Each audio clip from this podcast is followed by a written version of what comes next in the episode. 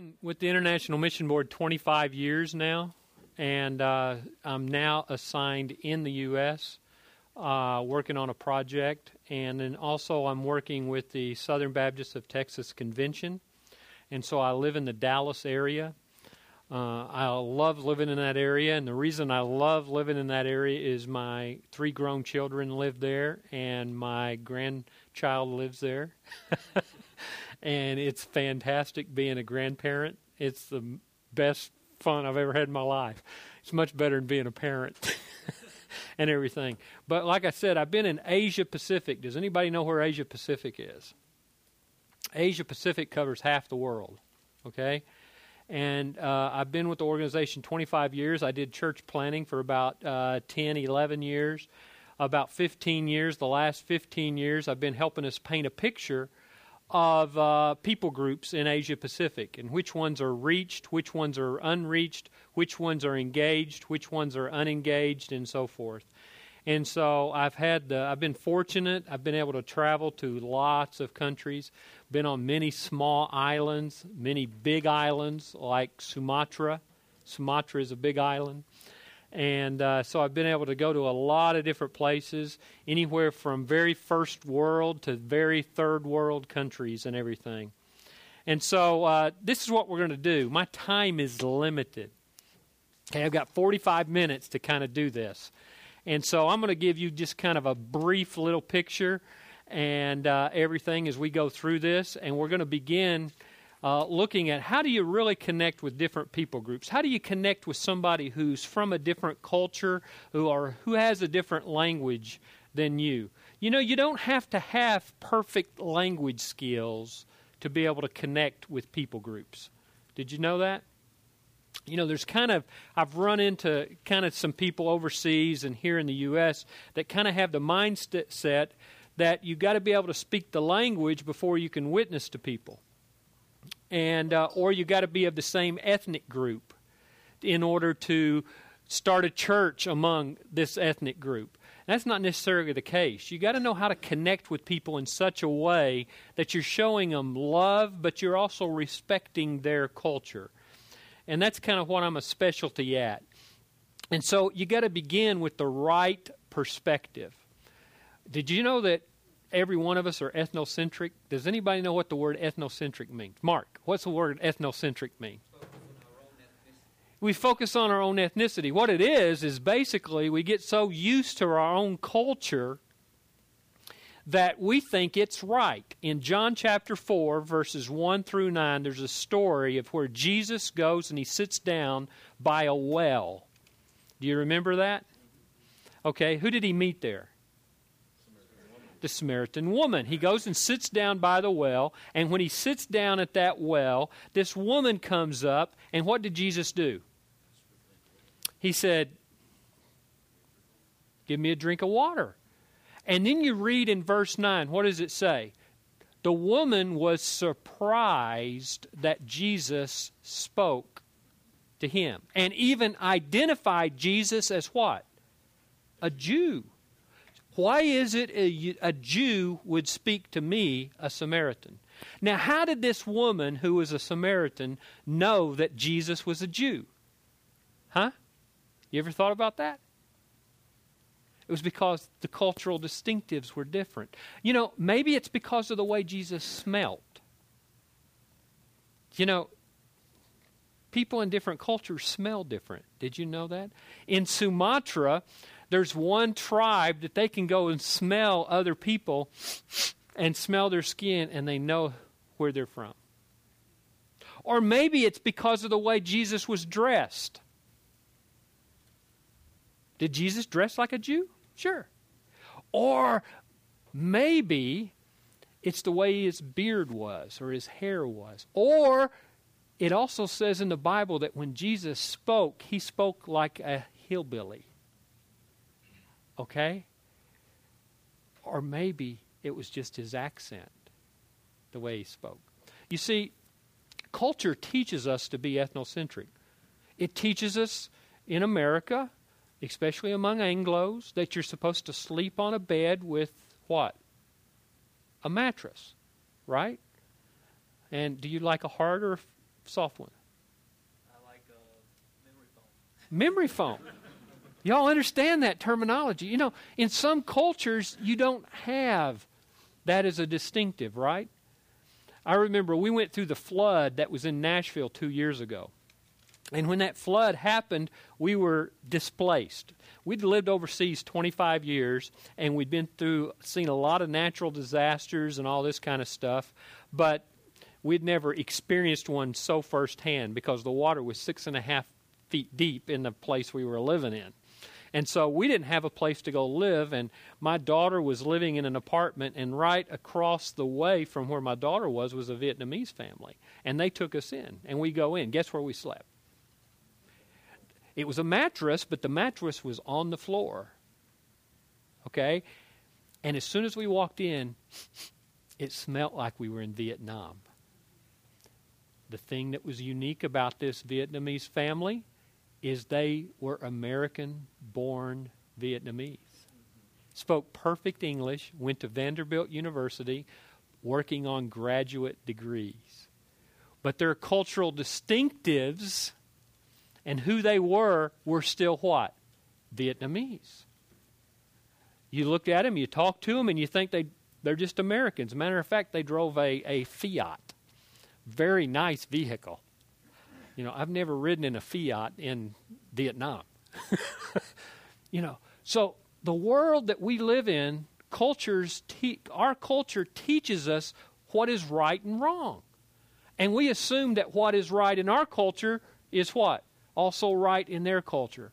But Jesus saw beyond his own cultural preferences and did what? Asked the lady a question. And that's what we have to do. We have to see worldview. We have to see that these people are different. If you're going to connect with people and people groups, you got to see them as different. And it's okay that they're different, right? It's okay that they're different. And worldview consists of four realms. Look at these four realms. How do I act? What is best or good? What is real? Or your behaviors, or your value systems, or your beliefs. And we got to get beyond just seeing behaviors of people. You know, some of your behaviors are odd to other people, right? I, I know in in Asia, a, a lot of Asians see Americans as what? Anybody know? Loud and noisy. you, you know, and then some Americans that go overseas see Asians as quiet and timid. Now, is that true of all Asians? No. Is that true of all Americans? No. What we do is we stereotype, and it's because our preferences, our cultural preferences, influence us a certain direction. We got to get outside that box and everything. But what we want to see transformed in people is what? Not their be, not just their behaviors, not just their values, not just their beliefs, but what? Their worldview. We want them to have a biblical worldview. You know, worldview is basically how you see the world. It's like wearing glasses. So we put on these glasses, we get up in the morning, and we go out and see the world a certain way. So we've got to see beyond that. Which one of these don't belong? Based on your cultural preferences. Which would you take out? Huh? Somebody answer. What? Logs. You see, culture causes us to categorize things. Okay? What if you come from a culture that this little tool does not exist? Or you never use it? And you always use these two tools then you might take out this, right? Just the way people see things and categorize things are different. How about this one? Which one would you exclude? Even within our own culture, we could see it different. Some people might take out the orange because these three are what? Okay? Other people might say, well, I don't need the cup. You see how we categorize things in life. And that's what we do is we categorize things as right and wrong, and our way is right and everybody else's is wrong. And that's not true. You got to start out with the right perspective. Now look at this. This is just a, a, a good example. Football. If you go to the U.S. or even in Canada sometimes, football means what? Huh? This was actually an advertisement that was done in Malaysia by Hong Kong Shanghai Bank. Okay? What is this? Come on, speak up. It's, it's a football. But it's what kind of football? Uh, uh, it's an NFL, right? National Football League type football. But look at this. You go to UK, and in a part of the world that I live in, this is called football. Exact same cultural form. Football, football, football. But do they have the same meaning? They don't. Let me give you another example. In Chinese, the Chinese are always looking for a blessing. A blessing. I want a blessing. So if you say, well, how's this God going to bless you? You'll get a certain answer. Now, does that word blessing, which is also the same word we use in Chinese, in a Christian sense, does it mean the same thing? No. Let me give you another word. In John 3:16, what does it say? For God so loved the world, da da da da. Then you get on further down in that in that in those chapters, and Jesus says what? You must be born again. The word in Chinese is chongsheng, again birth. Guess what that really means in Chinese? Huh? Reincarnation. So when you're communicating the gospel, even our forms of speaking sometimes can miscommunicate, right? So football, football, football means different things. Born again could mean different things based on the culture. So it's important to have the right perspective and realize that people think different, they process information different, they see things different, and we learn a lot that way. So our worldview is filled with our own cultural preferences. Anybody know what this is? Anybody know what that is? Chicken feet we started a, a home a house church among some mainland China Chinese, and we've been going for about a month and a half, two months now, and um, they wanted to invite my whole family, all my kids, over to eat and everything, and so my son-in-law, he's about 30, 32, and uh, he's been to Singapore one time. That's the only time he's been in Asia, and he's very adventuresome and all this. Well, we sit down at the table, and the dish they put in front of my son in law is guess what? It's not the barbecued chicken feet, it's the boiled chicken feet that are put in the refrigerator and cold that are brought out. And so the chicken feet are facing toward him. And he sees those, and it's kind of like, whoa, what am I supposed to do with this? and they're your favorite thing, aren't they, Terry? but what is my favorite food? More than that. My favorite food is fish head curry. I love fish head curry. When I went overseas 25 years ago, I was introduced to fish head curry.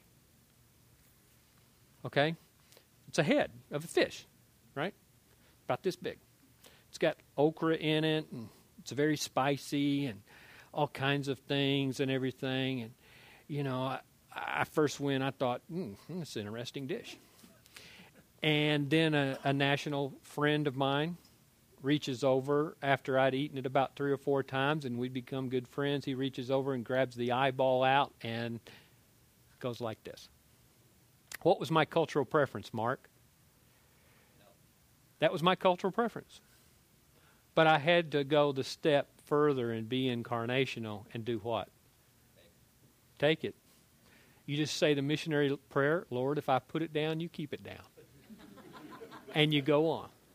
Right? we have these cultural preferences that influence us so much. So if we're if we're going to connect with a people group, we've got to get the right perspective. But then also we got to work the right process. A process that I've often used is called observe, assume, and ask. I was trained in, in cultural studies and all this kind of stuff and everything and, and, and studied ethnography and everything. But when it comes down to doing, you know, connecting with a people group, you got to go in and make objective observations. You know, just because something looks a certain way doesn't mean it's wrong. Just because somebody says something a certain way doesn't mean it's wrong. You got to do observation. Observation is using all your five senses your smells. You ever been around somebody that smells different? It's just kind of an odor you don't really like. I, I kind of learned something real important in Asia. Do you know I wear Brut cologne? And guess what my Asians thought about my Brut cologne? They didn't like it. They thought it smelled bad.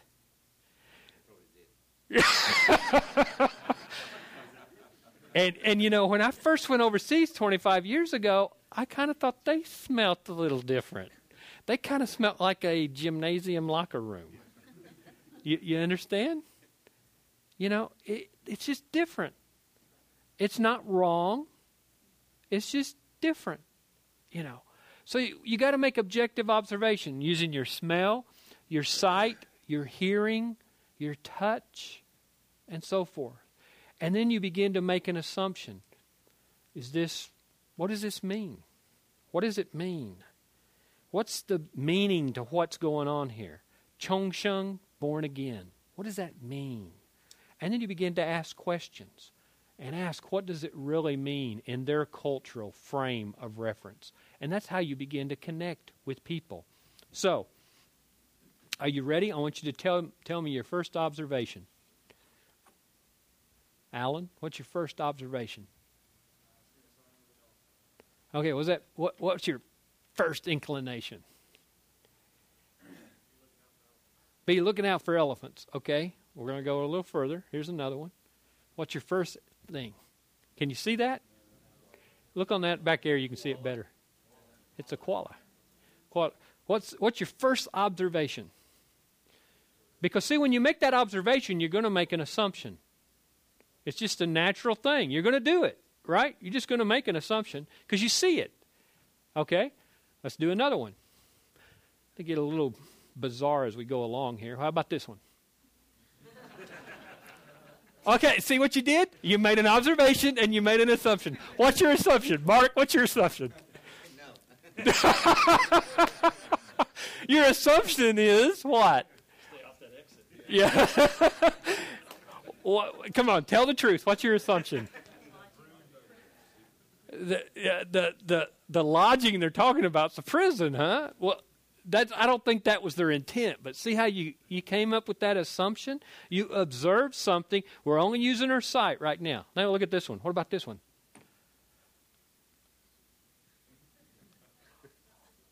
What's your observation? Huh?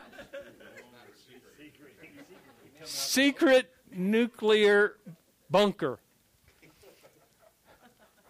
I kind of know where that's at now, don't you, Terry? Not very secret, is it? Okay? So you see that, and then you have these assumptions, okay? You can do that with smell, right? I love to. Anybody know what durian is? You know what durian is? What's durian? Actually, it's not stinky. I think it smells great. But I lived there 25 years. Huh? it, it, it's, a, it's called the king of the fruit in Southeast Asia. And it's about this big. And it's, it's kind of like thorny. You know, it's got these little things that stick out. And it's got these little pods inside that are kind of fleshy and creamy and it's like eating garlic ice cream. What you're just staring at me like it's great, man. It's it's amazing. And you know what's really amazing about durian? Is you get to eat it more than once. you eat it and you get to belch it many times. And have you ever eaten it, Dave? It's it's fantastic, isn't it? and and so you make these observations, you know, and it could be through your smell, it could be through anything. Now look at this. What do you see? Make an observation. I was traveling on an island called Amami Oshima. Amami Oshima is north of Okinawa. And as I was traveling around, I always make observations, try to use my sense of smell and other things, and then and then make an assumption. So I, I saw I began to see a pattern. I began to see these shells on the top of the walls that because they'd have these little um, not really walls. What do you call it around a house? Like a fence, but they're like concrete with tile. And they would have those around there. I thought, hmm, I made an assumption. This must mean something. I want to find out. So this is what I found out. I began to interview people, began to talk to people. Okay? And I found out that these were special shells. And they have seven fingers. The normal ones have five or six. Okay? These have seven fingers, and they represent the horns of the bull, and they ward off evil. So you put them over, over the around the wall in Amami on Amami Oshima, and you see them everywhere. You know, I just use a simple skill, observation, made an assumption this must mean something, and then I began to ask people questions. I was also on Okinawa. You saw these grave sites, didn't you? And these things are huge. These are these are I, I love to go where people are buried. You know why? If you find out how people are buried, how a people group buries their people group, you also find out what they how they deal with crisis in life. You find out about their worldview you find out about how they're processing information and dealing with issues in life. So I, I, I go to grave sites all the time. And the reason why is because you, you, see how people are buried. So I, I, began to go and I saw this pattern of these were all built the same way. And this is huge. Like this door here is about uh, five and a half feet tall. That right there. And I began to see a pattern. I began to go out and ask people, what does this mean? What does this mean? You know, I made an assumption. I made an observation, made an assumption, began to ask people questions. And this is what I found out is this represents the mother's womb. That when you're born, you come out of the mother's womb, and when you die, you go back into the mother's womb. Tells you a lot about their worldview, how they deal with with issues in life, right? Then another one. I was on another island called Tokunoshima. Do you know where Tokunoshima is? Tokunoshima is between Amami Oshima and Okinawa. Okay? And I began to see these grave sites, and most of this was from Shintoism. You know what Shintoism? That's in Japan and everything. But I began to see these black rocks, and I began to see a pattern. And I noticed this this one lady and she was taking uh, sake. Do you know what sake is? Sake is like uh, fermented a million times over. Uh, al- you know, it's kind of your uh, alcoholic drink for Japan. And on this island, they actually the sake they could not export because it was stronger than the Japan government wouldn't let this island export their sake. Okay, so it was very strong. This lady was pouring sake on these stones. Began to find out. Make a long story short, this is what I found out as I began to interview more than one person. Is that when you die, you're buried under the sand, and then as you decay, your soul or your your spirit goes into one of those stone, stones. And each stone stands for a generation. And this area here was more ancestral worship than I'd ever seen in my life. Matter of fact, they had a, on their signboard, as I made observation, they had a sign on their signboard as one of their things that they they do as far as a island is first respect your ancestors. First respect your ancestors. So, how are you going to do evangelism and church planning in that kind of context? It's important to know those kind of things, isn't it? How they're viewing life, what they see as reality, and all that kind of stuff. And then I was somewhere else. Have you ever thought about tattoos? What tattoos mean on people? I just gave two examples here. Just last week, I was in a, a Thai restaurant. And I was in this Thai restaurant, and I saw this one guy. He had a dragon right here. And then I saw another waiter there also. He had a dragon there. So I began to talk, and I began to connect with him. And asked him, Hey, you know, I, I kind of like your tattoo. Wow, what is that? I already knew what it was, you know. And I already sort of knew what it meant because I've done so many of these kind of things, but I always go in acting stupid, you know. Wow, I like that tattoo. Uh, What, what is that? Well, that's a dragon. Oh, tell me about that. See how I used an open ended question? Tell me about that.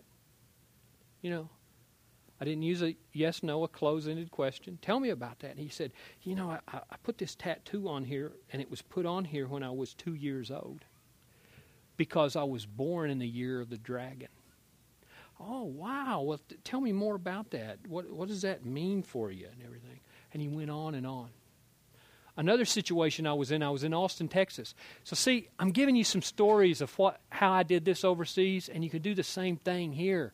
People here are the same way. I was in Austin, Texas, and I was in a Thai restaurant, and this this lady had taken us to this um, Thai restaurant, which looked like a gas station. But I get inside, it's like a Thai Thai restaurant. The lady that was uh, owned it had been here 18 years. Her son was born here. Okay, so everything looked Thai inside.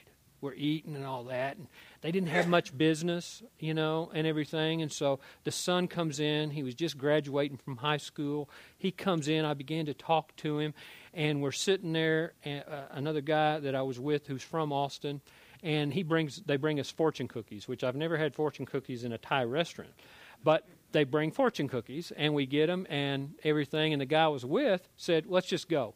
I said, "No, let's open these." and Begin to play with them. Began to open them and play with them and everything able to get the son to come over, the 18 year old, and I said to him, Hey, man, what, what do you think about these, these fortune cookies? He takes his billfold out and opens his billfold, and he says, I collect all of them. He spoke perfect Texan Austin English. Where was his worldview?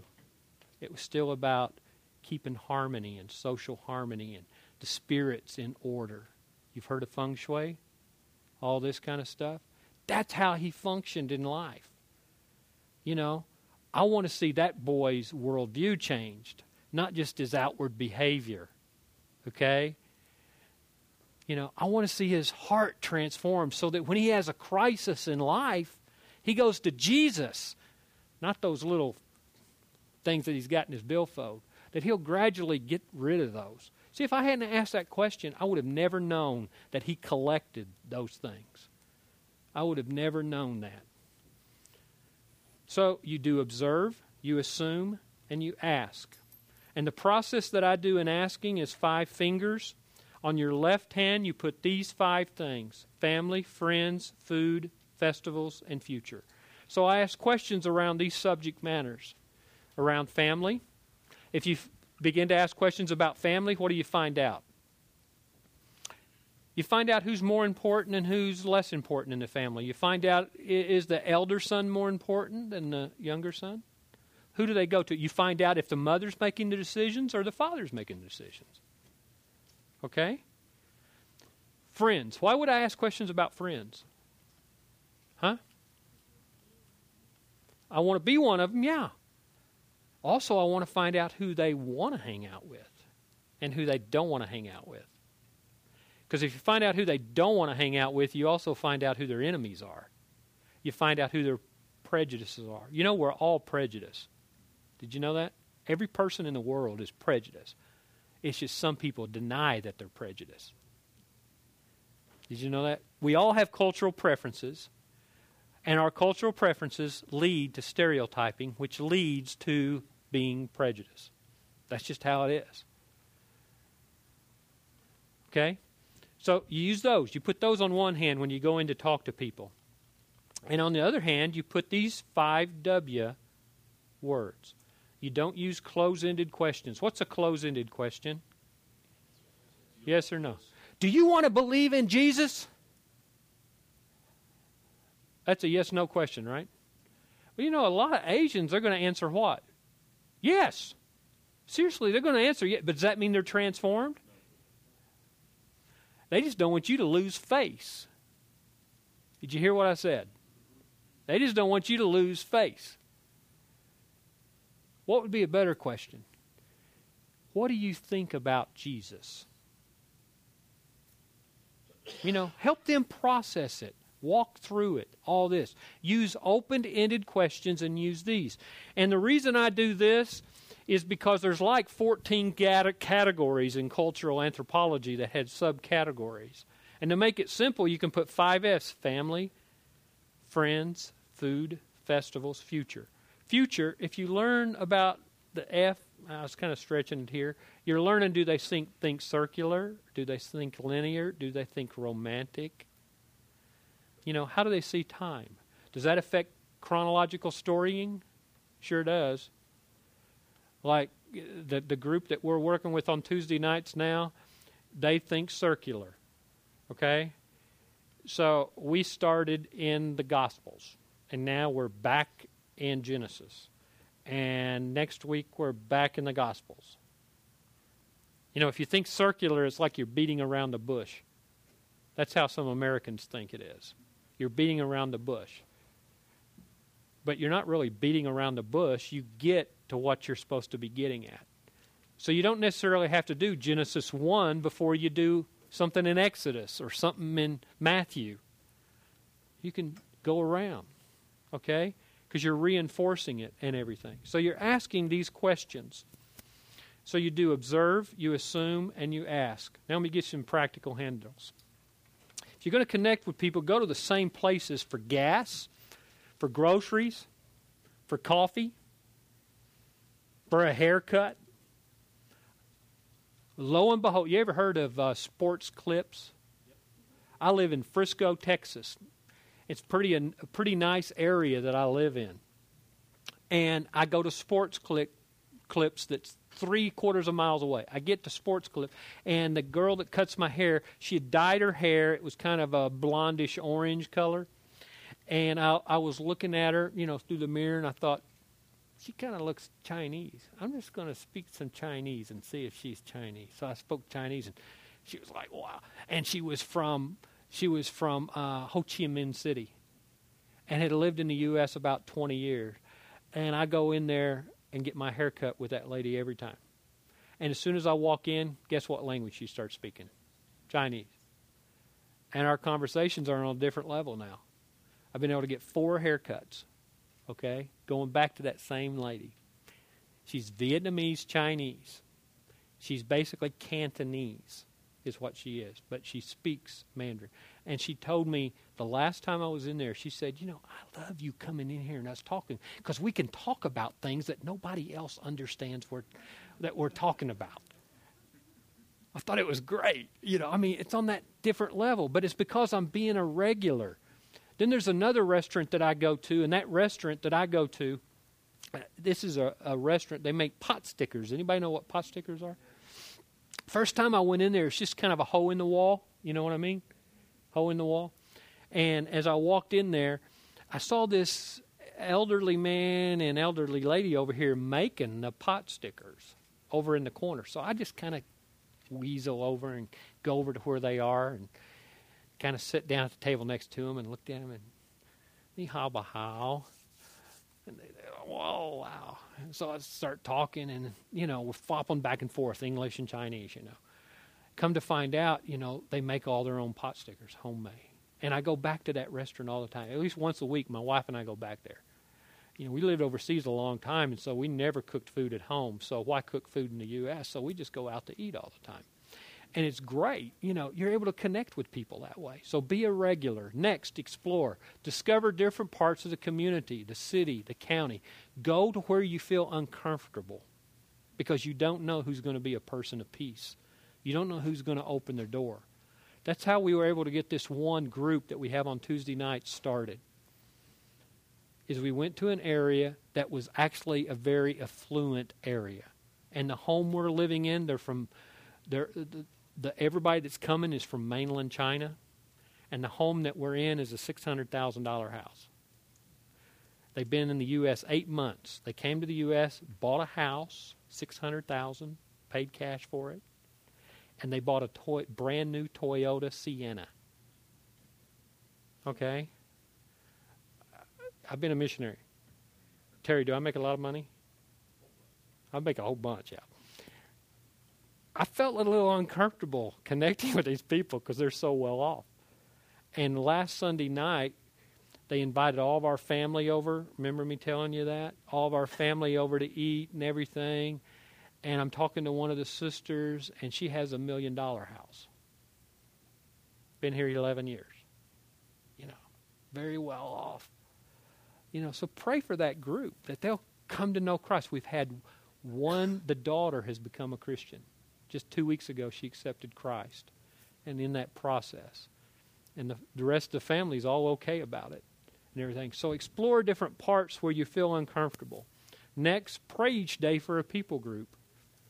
Pray each day. How much do you pray for a people group? You know, my wife and I have intentionally made prayer a, an important aspect in our ministry. And and I hate to say it, but I, I think for 15 or 20 years, I didn't really emphasize prayer like I do now while I was living overseas. But you know, it's a battle we're up against, it's a war. Next, sports. Get involved in sports. My son works for Stryker Communications. And in Stryker Communications, um, he met a guy who was from Nepal. Uh, Stryker Communications is medical. Okay, they sell, they do all the surgery rooms and stuff like this. And my son used to play professional soccer, and he actually was drafted to play overseas, so he played overseas.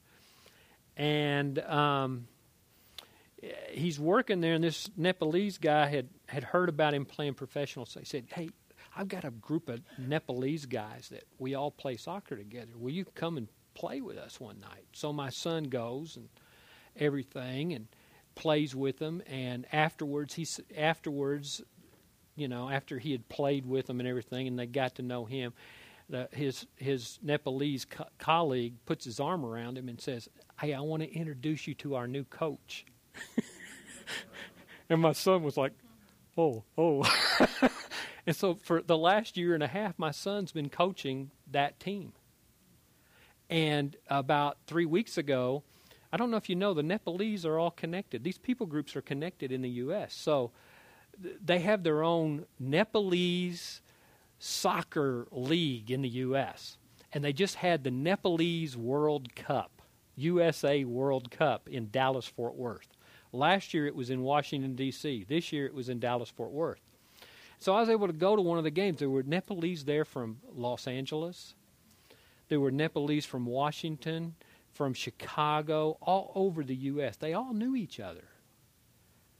And so I'm encouraging my son and working with my son to start a house church among these Nepalese soccer players because they all know each other.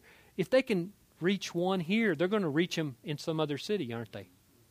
Right? They get excited about Christ and their life's transformed. They're going to reach out to other places and everything. So, sports. Sports is a great way. It might not be the sport you know. Does anybody like badminton? Yeah. Is badminton kind of a doot, doot, doot? Huh? No.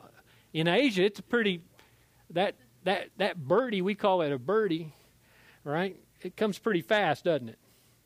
And if you're not careful when it comes, it'll stick in your leg and get stuck there, right?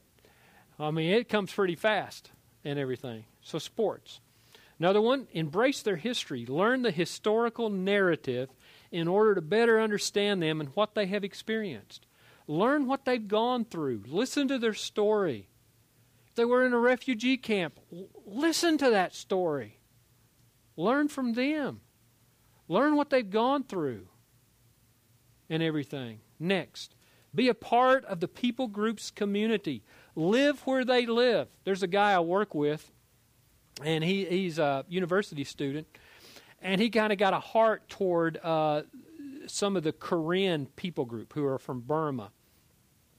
And so him and another guy decided they would go live in this apartment complex that, that's kind of a not a very nice apartment complex so that they can begin to minister to the Burmese. And he started a Burmese church among them.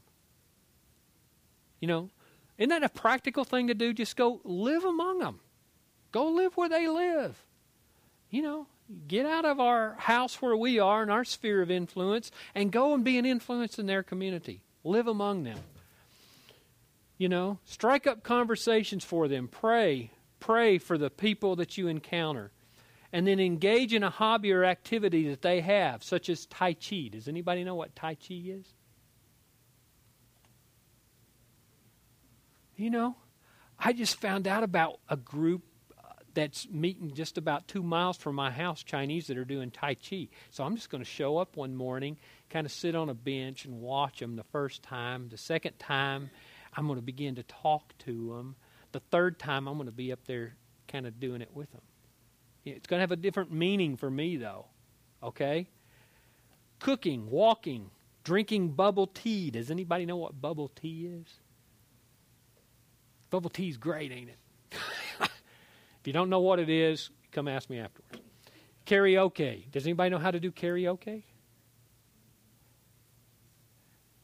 Okay? Make them a relationship, though, not a project or a program. If you want to start a church among people groups, make it a relationship. Don't make it a project in your church. Don't make it a program. Get out among people. There's been all kinds of studies done, and we just don't learn it in the U.S. But people come to Christ through relationships more than they do events. We just don't listen to that. We continue to emphasize events and a program. It's relationships, it's encountering people in such a way that you're connecting with their culture and everything.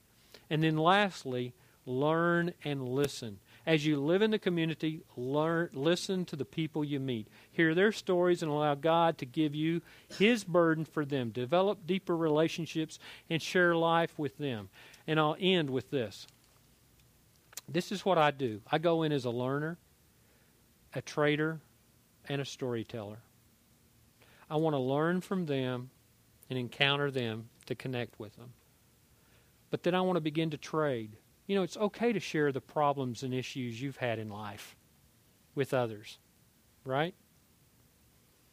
And then you become a storyteller. I love to tell stories. And do you know some of the stories I love to tell? What are they? Bible stories.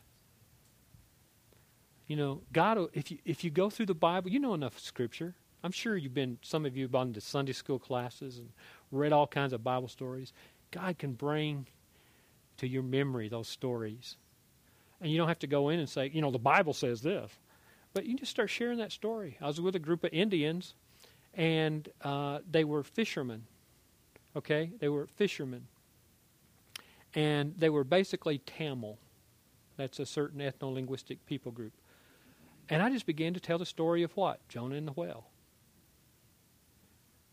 I told the story of Jonah and the whale. And there was like five of them. And after I got done, I said, "What is this? What do you think this story teaches us?" Open-ended question. Let them respond back. One guy in the group says, "Well, if we obey God, He'll bless us. If we don't obey God, He'll punish us." Good start, right? So I went in as a learner, a trader, and a storyteller. Thanks for being here. I think we're finished.